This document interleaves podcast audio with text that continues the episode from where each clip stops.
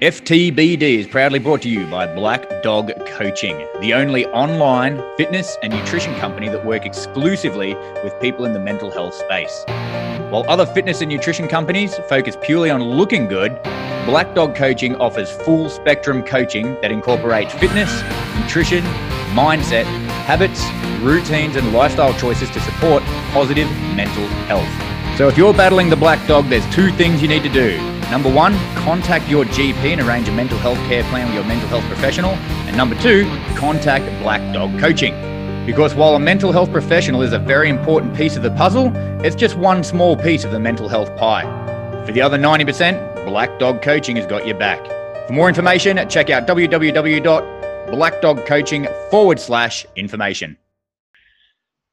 Good morning, good evening, good afternoon, whatever time it is, wherever you are. My name is Coach Neil, and I would like to welcome you to episode one of our brand new podcast, FTBD. For the uninitiated, FTBD stands for Fuck the Black Dog.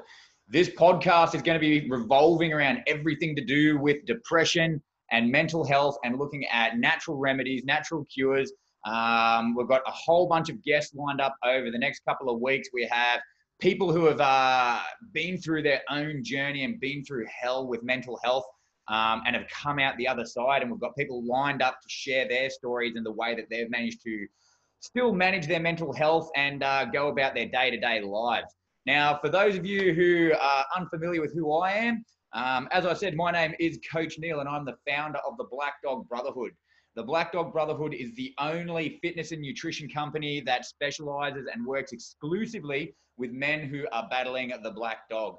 Um, to give you an idea of some of the statistics behind that um, and what it was that led me down that path to start coaching men in that niche, um, the statistics are absolutely staggering. So I think it was 2,347 men committed suicide in Australia in 2017. That's from the Australian Bureau of Statistics. 75% of all suicides in Australia are male, um, and suicide is the leading cause of death in uh, in all men aged 15 to 45. Okay, the leading cause of death. More men are choosing to take their own lives and are dying of natural causes. On top of that, one in four men have considered suicide as a viable option at some point in their time and one in eight men are actually diagnosed with some sort of uh, mental health uh, issue or mental health uh, or, me- or, mental illness. Sorry. So for myself, um, what I want to do with this very first podcast, this very first episode, is I wanted to share my story, my entire history from go to whoa.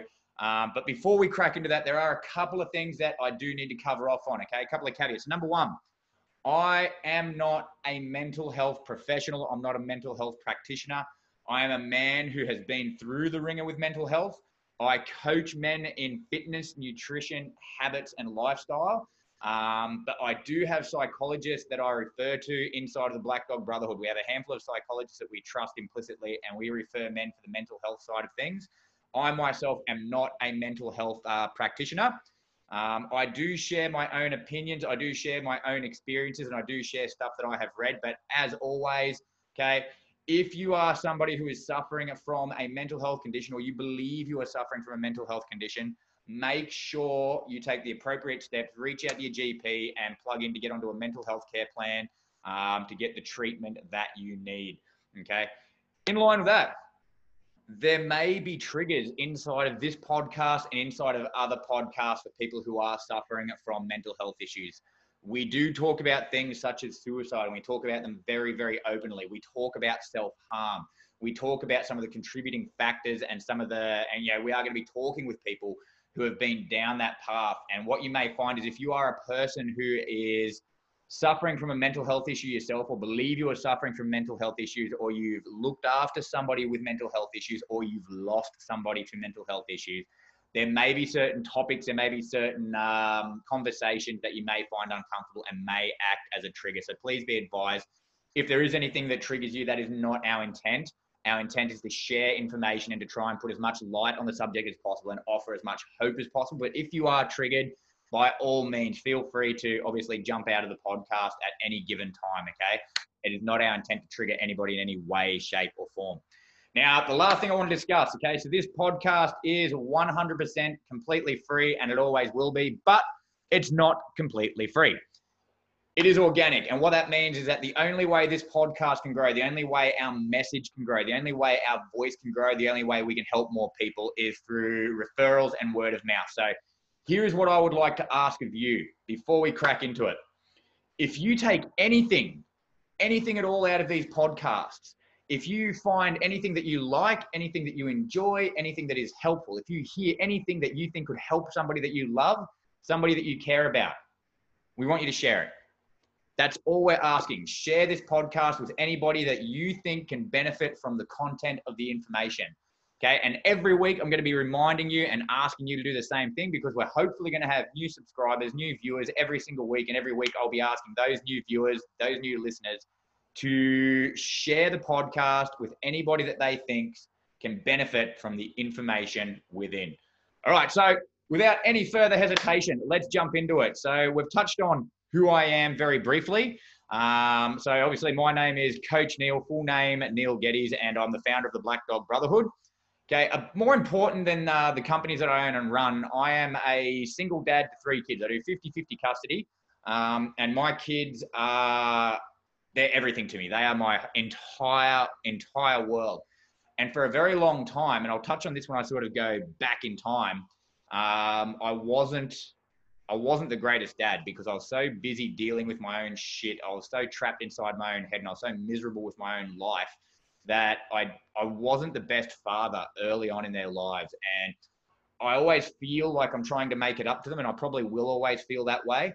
Um, not just make it up to them by being there, but by trying to share the information with them that I wish somebody had shared with me when I was their age. So, single dad of three, 50 50 custody, owner of the Black Dog Brotherhood. I also own Synergy Movement Nutrition Mindset, which is a merchandise company. Um, and we have a vision of trying to basically work with and provide products to people who are on a journey to becoming the best version of themselves. We don't just want to hand out our crap willy nilly. We want people who are committed to becoming the best version of themselves. And what we want for those of you who are watching on YouTube, watching on Facebook, watching on Insta, you can see the logo behind me and on my shirt here.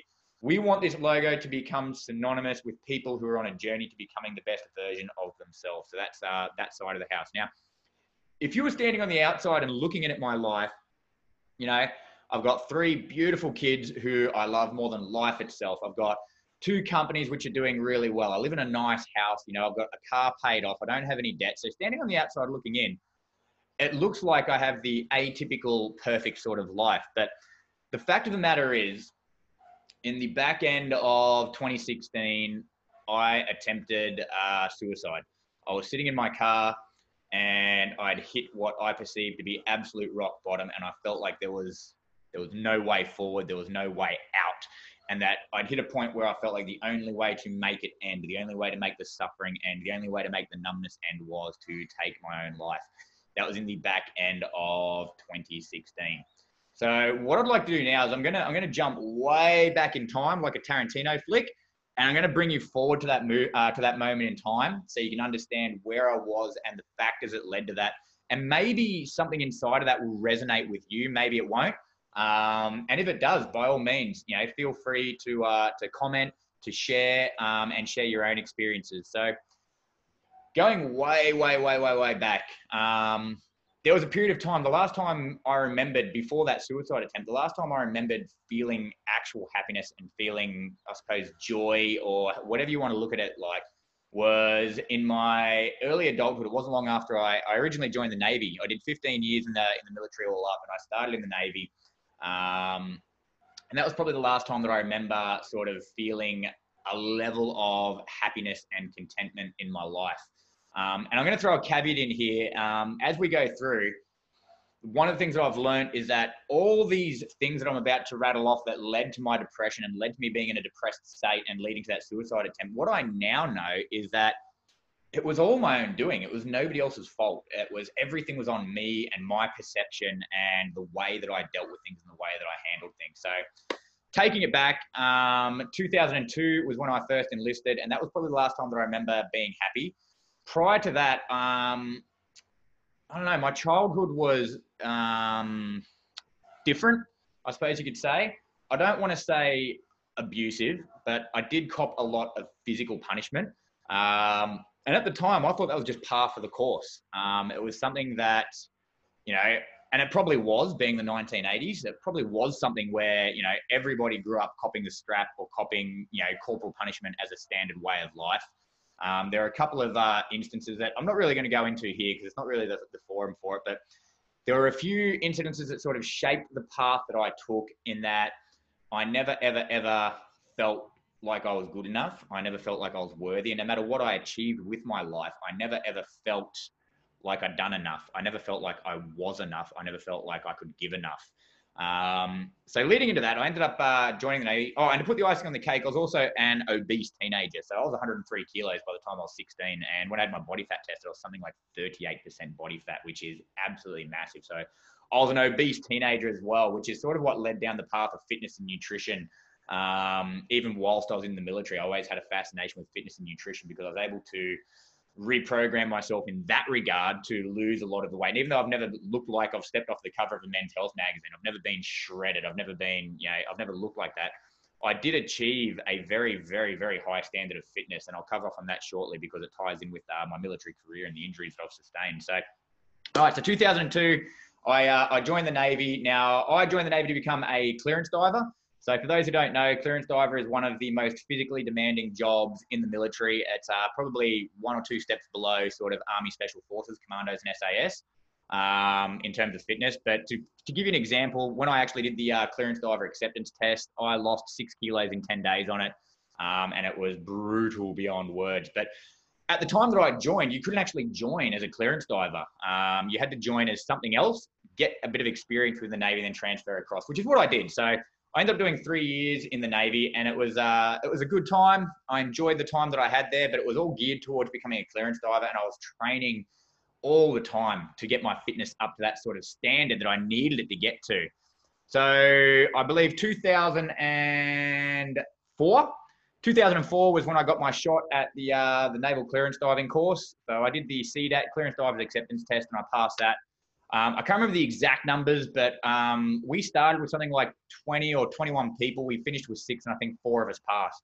Or maybe we finished with eight and six of us passed, or something along those lines. But from memory, there was only myself and maybe one other guy who were on our first attempt. All the other guys were on their second attempt. So I got through that, and I was pretty much straight onto the course. And I remember just, I felt like I had achieved something. It was the first time I felt like an achievement. It was the first time in my life I felt like I was worthy. And the clearance diving course, it's a nine month course and it is fucking grueling. Okay. It is grueling. Um, there is a PT every morning and it is brutal high level PT, the sort of PT where you get knots in your stomach before the session, wondering what hell you're going to be put through for the next 60 to 90 minutes. And then the job itself was obviously very physical as well, constantly moving, constantly carrying heavy shit. Um, it was a very, very physically demanding job. Now, I got seven months into a nine month course and I had a diving accident. Um, and I had what's called a perilymph fistula, which is a hole in the inner ear of my right ear. And it meant that I was PMU'd from diving, which is permanently medically unfit. I was told that I would never, ever be able to dive again, which subsequently meant that I was removed from the course there and then. Um, and that was the first big hit that I took. It was, uh, and it might not sound like much, but you got to understand that for me, I'd spent years living and breathing and studying and training for that moment. And I got that close, you know, inches from the finish line. And then I suffered a permanent medical injury that saw me uh, removed from diving forever. Um, and I remember I went to watch all the guys that I was on that course with. They all became like brothers. Like anybody who's got a military background, anybody who um, sort of understands that brotherhood. It was so tight knit because we had all suffered together we had all bled together, trained together, sweat together. You know, we fucking lived in close confines and lived in each other's pockets for nine months, and we come to depend on each other and rely on each other in a way that very few people would ever understand. So these guys were literally like brothers to me. And then I watched every single one of them um, get their beret and get their badges and become a clearance diver, and I got bounced. Um, and it's about that time that I noticed that things in my life started to change. Like I always had a very clear direction. I always wanted to be a clearance diver. I always, you know, everything I did that was geared towards that. So I had to sit back and reassess and go, well, what the fuck am I going to do now? And I was still only young at the time. Um, And I thought, well, fuck, maybe I didn't set my sights high enough. Maybe, uh, maybe I could try for special forces inside of the army. So, and that's what I did. So I transferred across to the army, and I was originally going to go direct entry for commandos, but some sneaky peaky motherfucking recruiter lied for his teeth to me and basically told me that I couldn't transfer across from Navy to direct entry for commandos, which you 100% can. Um, and he ended up recruiting me for infantry, which was fuck. It was the beginning of the end for my fucking headspace. Like, don't get me wrong, I love the infantry and I love the guys that I work with, and I learned life skills that I carry with me to this very day. And again, I've met blokes that I call my brother to this very day. And there's so many things that I learned that carry me forward in life, but it's not it's not where I wanted to be. So over the next couple of years, um, so I went into the unit and I was told that yeah, it's fine. When you get to your unit, you can apply for special forces straight out the gate. Um, and then you just go across the road and do your selection, blah, blah, blah, yada, yada, yada. It's that easy. Um, and it wasn't. So I'd already been in for four years by the time I transferred across. So I got into the, I finished my basic training. I did really well through my recruit training, my basic training, and I got to the unit. And then, like, I was there a month and I put my application in for special forces, and I was literally fucking laughed at. They're like, no, you, you need to do your time in the infantry before you can even think about putting a transfer in. I'm like, holy fuck. They're like, get back to us in 18 to 24 months. So I'm like, fuck, okay, shit. So I knew that I already had a really, really high level of fitness from the clearance diving course, but I knew I had to maintain that and build on it, ready for when the time came. So the next couple of years, even though I was doing the job, um, I was focused on getting to special forces. So again, the cycle started all over again from clearance diving. I was in one place, I wanted to be in another, and everything was geared towards being in that other place. And I fucking trained and I trained and I trained. I trained at the cost of all else. So during that period of time, you know, I was I was married. Uh, I had my first child, um, and I didn't give either my wife at the time or my child the attention they needed because I was so fucking focused on me and what I had to do to get to special forces. And I was getting up you know, ridiculously early to train to get my first workout in of the day. And then I'd train after work and I'll smash with fatigue by the end of the day. And this went on and on and on for about two years. And I reapplied. And again, so there's a 13 week special forces training course that you can do. And by this point, I was starting to get niggles in my body, little tiny injuries that were starting to fucking affect my training because I'd been training at this level for so long now that my body was starting to take the brunt of it and I got all my paperwork in, and I was set up to go and do the en- the special forces entry test. And a couple of weeks before, I got told, "Nope, you're going on exercise. We can't afford to let you go. You'll have to go next year."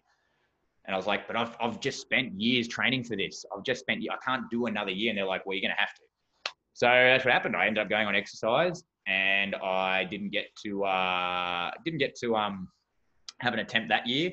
And then the year after that, same thing. Um, I was set to go on it, and then we ended up getting crash deployed to East Timor. So I missed that year because I was on deployment in East Timor. Um, I come back from East Timor. Now, one of the things, here's where it starts to go down a fucking slippery path. Um, shit had started to go wrong inside of my own head, but I didn't have the maturity or the mental, uh, the ment- mental clarity or vocabulary to express what I was feeling and where I was. So I come back from that deployment and um, I, am going to put a caveat in here. I don't have PTSD. I've never shot anybody. I've never done anything like that. I've seen some things that, you know, most people would consider highly stressful, but, you know, for me, they don't really sort of hit that stress point. The things that affect me most are things that I feel like we as an army could have prevented, but we didn't. We sat on the sidelines and let horrible shit happen when we could have been more involved and could have stopped stuff. But that's that played into it. So 2007, by this stage, I'd been in the in the military since fucking 2002, um, and I hadn't achieved a single thing that I wanted to. I had spent years training for clearance diving and got on the clearance diving course, got permanently injured and medically removed, and watched all my friends get uh, become clearance divers. I then spent several more years trying to maintain and and build on this level of fitness, and the injuries were starting to build up, and um, you know, every time I got close to getting that opportunity, it was taken away from me. And then I deployed 2006, and it was a fucking horrible deployment in the way that it was managed and the way that we were treated by our chain of command. And there were things there that we could have done that we didn't do. And I didn't realize it at the time. At the time, I was just locking this shit down. Like, I'm like, that's fucked, but I'm not going to think about it. It's not my place to think about it. It's not my place to worry about it. That's fucking somebody else's problem further up the chain. Around 2007, um, once again, I got passed over for my opportunity for an exercise. And I remember very, very distinctly the first time that I thought about suicide as an option. So by this point, I knew that I was angry all the time and I knew that I was sort of numb a lot of the time. But I didn't really think past that. It, it just was what it was. And I had a very distinct moment. I remember I was doing this uh, six week exercise. It was done out of base, but we were on call outs all the time. And it was just brutal levels of fatigue and sleep deprivation. And I remember I hadn't slept for about, you know, I think I'd had about two or three hours sleep in about 72 hours. And they sent us home, and I'd just gotten home, and we got told, leave your phones on in case there's another call out for the exercise and I was just having a shower. My phone rang, and uh, my wife at the time answered it. And she's like, "You need to go back in." And I'm like, "Fuck do you mean? I've just got it's like middle of the night. I've just gotten home, and it was like they purely did it to fuck with us." Um, and the level of fatigue that I was at, and the place my headspace was at, I'm like, "Right, I'm going to finish my shower. I'm going to go in." And I remember standing in the shower, and I started involuntary just crying in the shower. I was just broken, and it wasn't because I'd been called back in. It was just everything in my life at that point, like the lids just started to come off a little bit.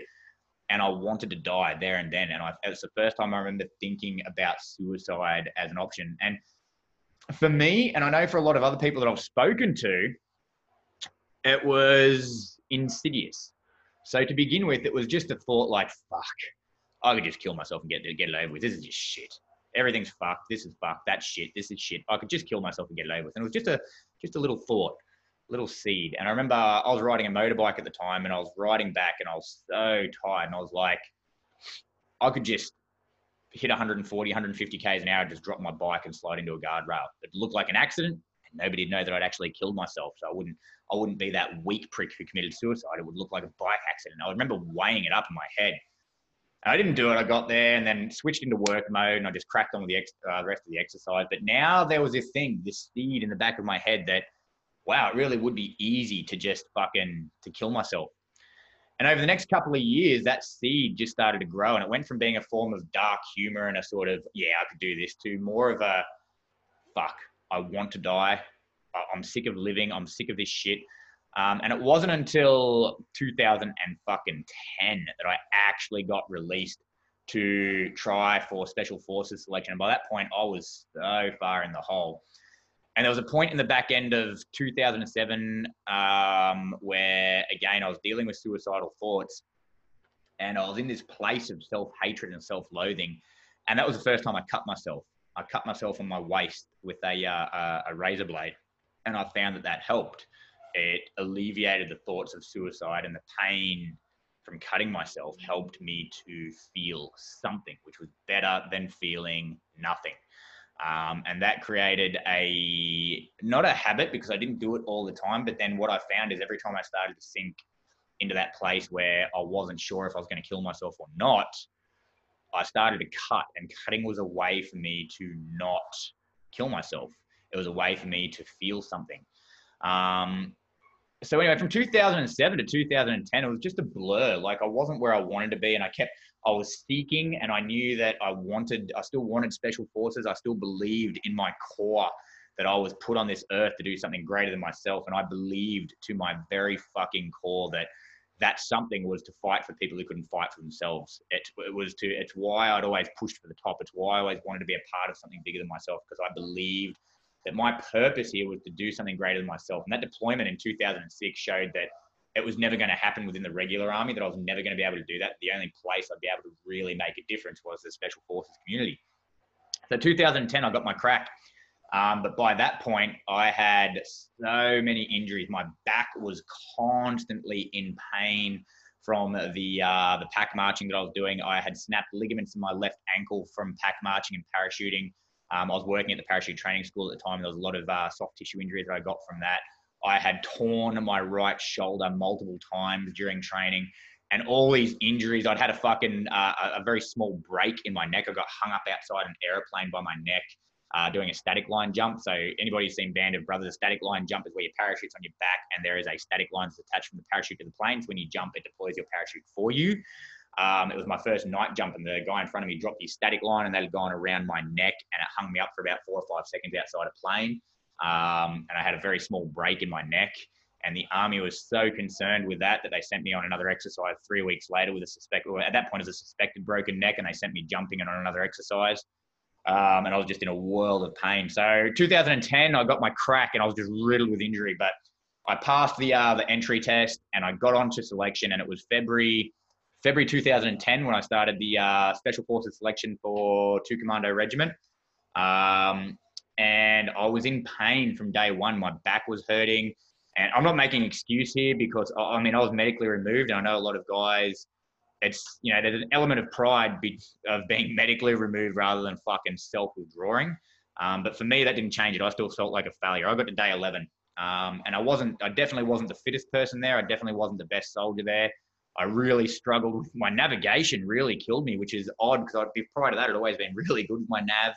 Um, but you know, I was holding my own. I was comfortable with where I was, and I could see that I was well ahead of a lot of people who were far less prepared than me. So I'd probably it's a safe bet to say that I was around the middle of the pack. But then we were doing uh, what they call demarc or demarcation, which is a 72-hour no sleep, no food exercise. Um, and it's just basically a series of six-hour evolutions that are designed to torture your fucking body, your mind, and your soul. And I got 24 hours into the demarcation process. And I remember very specifically, we're doing this exercise with water jerrys and we're moving these water jerrys, but we're wearing our packs at the time, which were like 60 kilos. And I moved a funny way and my back fucking popped and it was excruciating. And I knew in one part of me, one part of me knew that it was over there and then, but another part of me was like, all right, it's like day nine or day 10 by this point, And it's like, uh, it goes for 21 days. and I'm like, maybe I can just get through. I'm middle of the pack at the moment. As long as I can maintain middle of the pack, maybe I'll get through. So the next 24 hours were some of the most painful of my fucking life because um, we were wearing packs and we were pushing fucking trucks and we were climbing the sides of mountains with fucking kegs and, and water jerrys and it was just blinding pain. And I remember there was a very distinct moment where we got a, uh, a rest. They basically let us drop our packs, sit on the side of the road, and chill out for five or 10 minutes, which, when you haven't slept for fucking, by that point, was nearly 48 hours. It's like a godsend. But then for me, I couldn't get back up. I physically couldn't get back up. I was sitting on the side of the road and I was trying to get up, and my back was so painful, I couldn't even fucking sit. And one of the uh, the DS, the directing staff, came over and he's like, um, candidate 26, are you okay? And I'm like, yes, sir, I'm okay. He's like, well, get up and put your fucking pack on. I'm like, yes, sir. And I tried to get up and I couldn't get up. And he's like, candidate 26, are you okay? And I'm like, yeah, I'm okay. And he's like, well, get on your fucking feet and put your pack on. He knew I wasn't, but he had to fucking make sure that it was game over for me. And it, and it was. I ended up getting um, medically removed pretty much there and then, taken to the docs. Um, what I later found out is that um, I have two crushed discs in my back, my L4, L5, and my uh, L5S1, I think it is. Um, pretty much just sheets of paper. They're thin as, and it's almost vertebrae on vertebrae. Now, I actually had a, uh, a, back injury in early 2000 while I was clearance diving, but I didn't think much of it at the time because I recovered from it, even though I was in pain with all the pack marching that I did uh, there on in. What I later discovered is that I had two, cr- from that injury, I had two crushed discs in my back. So long story short, it was over for me. I was medically removed, and uh, all my mates passed, and all my mates went on to do the two commando course, and all my mates passed that. And once again, I went to the uh, their graduation, and I watched all my best friends, all my brothers, get their berets, get their badges, and uh, become qualified special forces soldiers. And I remember very, very distinctly sitting in the crowd at at that graduation, and the level of despair and self-loathing and hatred that I had for myself at being a fucking failure and just watching all my friends achieve what I couldn't achieve and it fucking broke me. Um, and from then on in, so I, uh, I, I did another year and I thought to myself, I'll try again next year, but my back was so fucked, my shoulder was so fucked. I couldn't even pass the entry test the next year. I was just too broken. I was fucking, I was fucked. So then I'm like, all right, I'm by this stage it's 2011 um, or back end of 2010, sorry. And then I was away for most of the year on shitty little exercises, just just marking time with my life. And I was numb and I was broken and I was cutting frequently and I was thinking about suicide all the time. And I'm like, maybe, maybe I just need to get out of the army. Maybe that's what it is. Um, so you know, at this point in time, um, there was a lot of arguments inside of my marriage, and I have to own a lot of that because I just I wasn't present.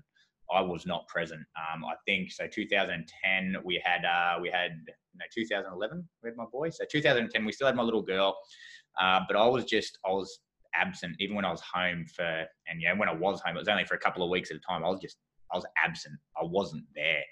Um, and I just spiraled. And there was a lot of arguing, and you know, I have to own a lot of that.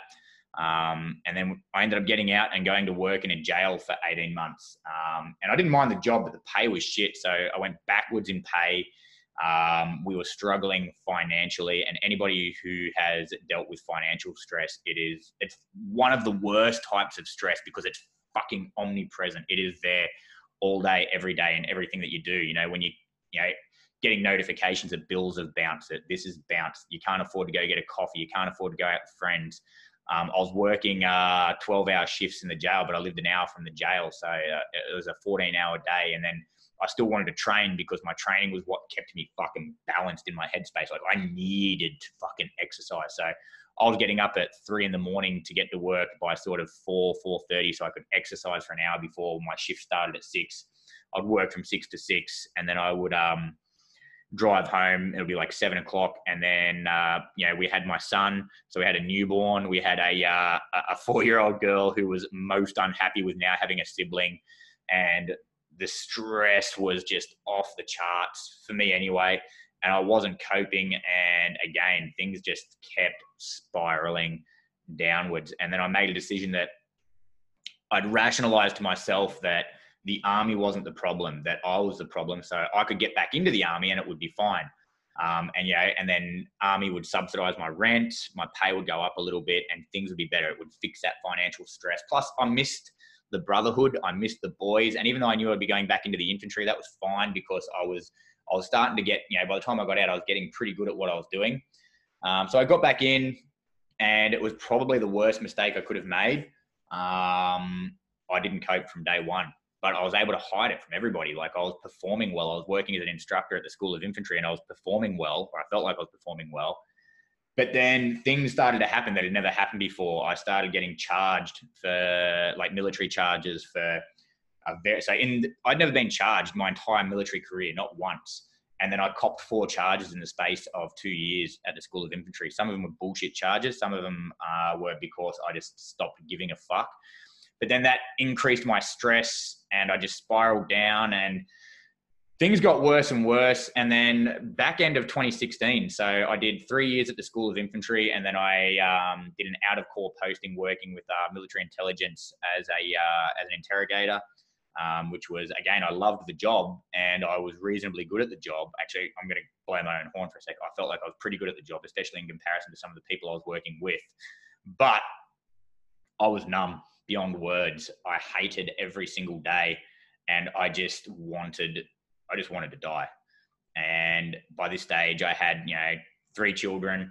Um, you know, my marriage was on the rocks again, and I've got to own a huge part of that because um, I was just so caught up in my own shit, my own depression, my own headspace, my own self-loathing that it was just a fucking spiral.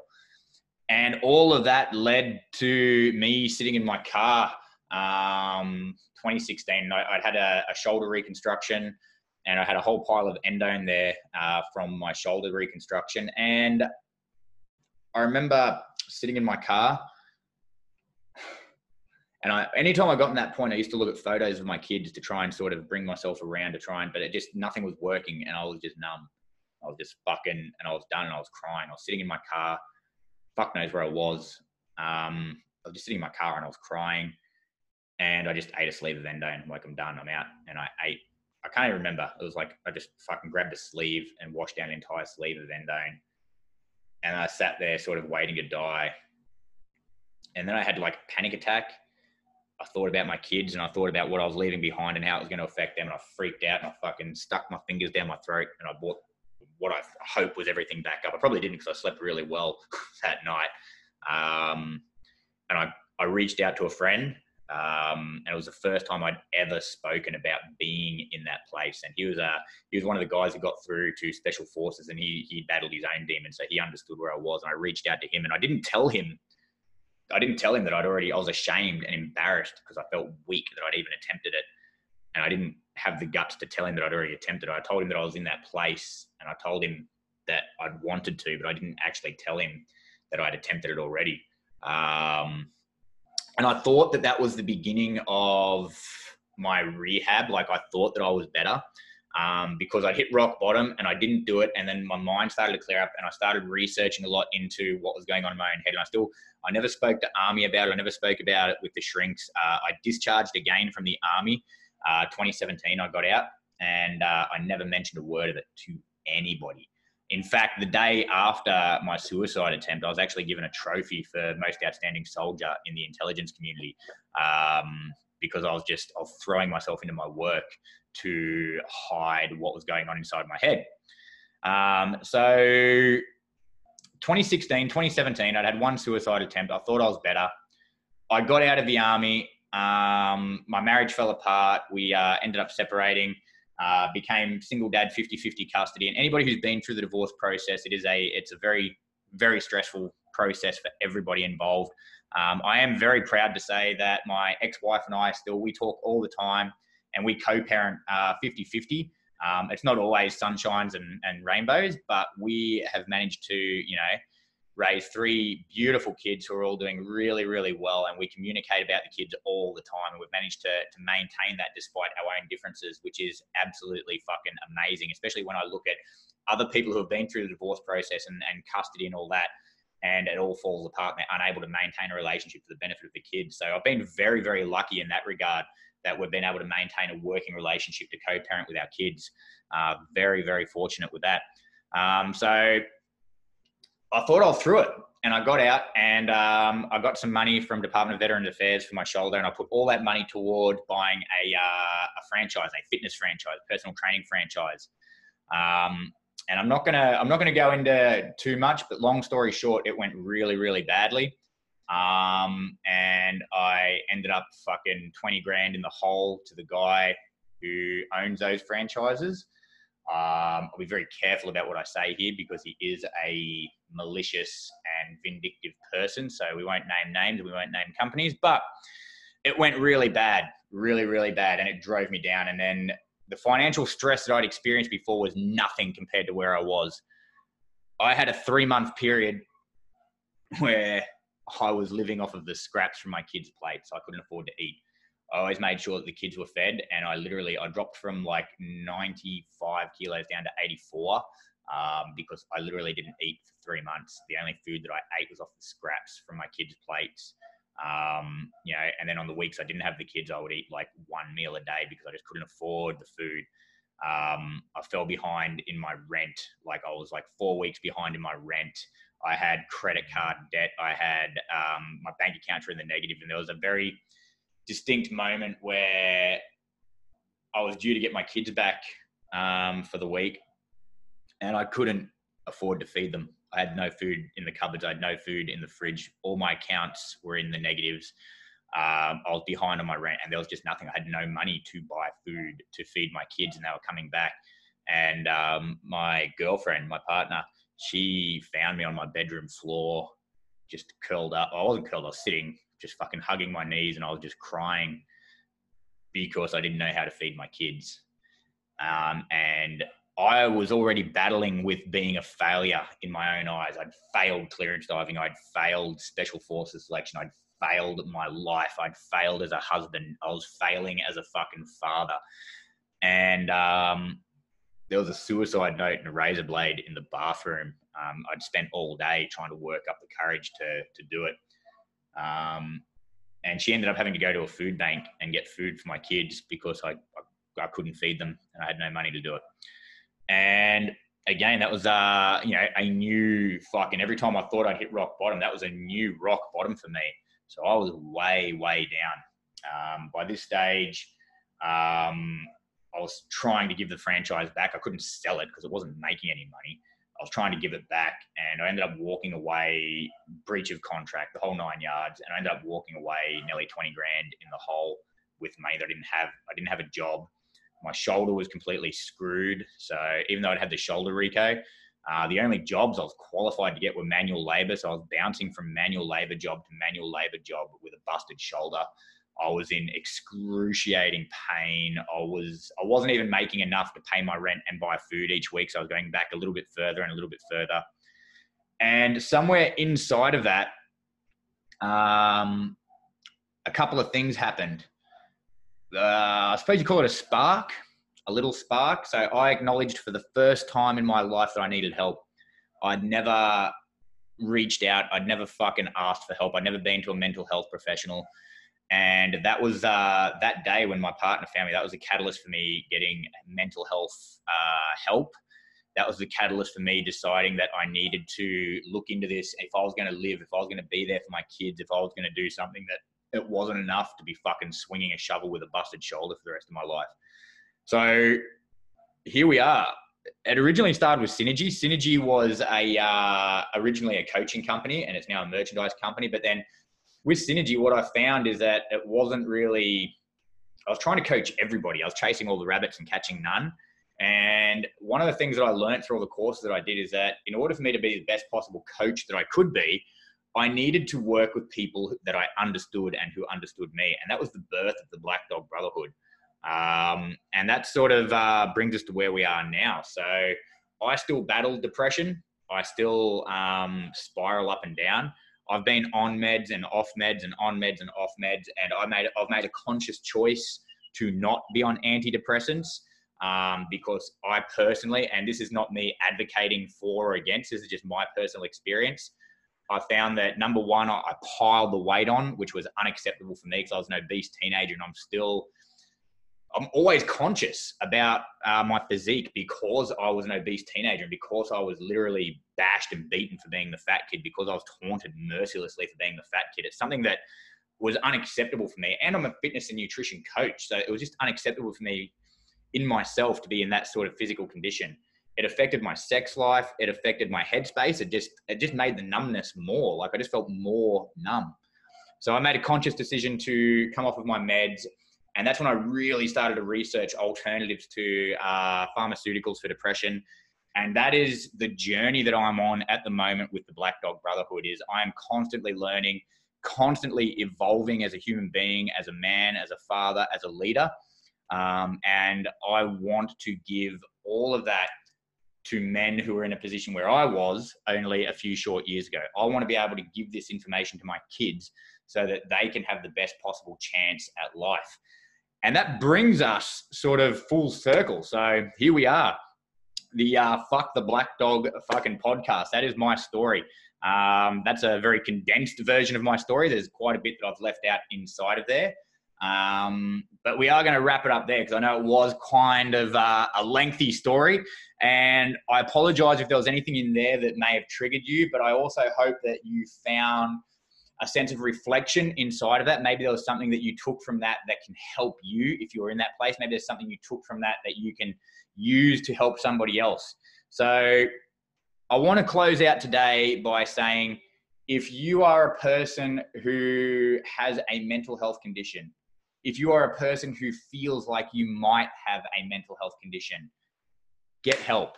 Okay please go see your GP, explain what's going on in your headspace. It is not weak to speak. I know it's a cliche, but it is not weak to speak.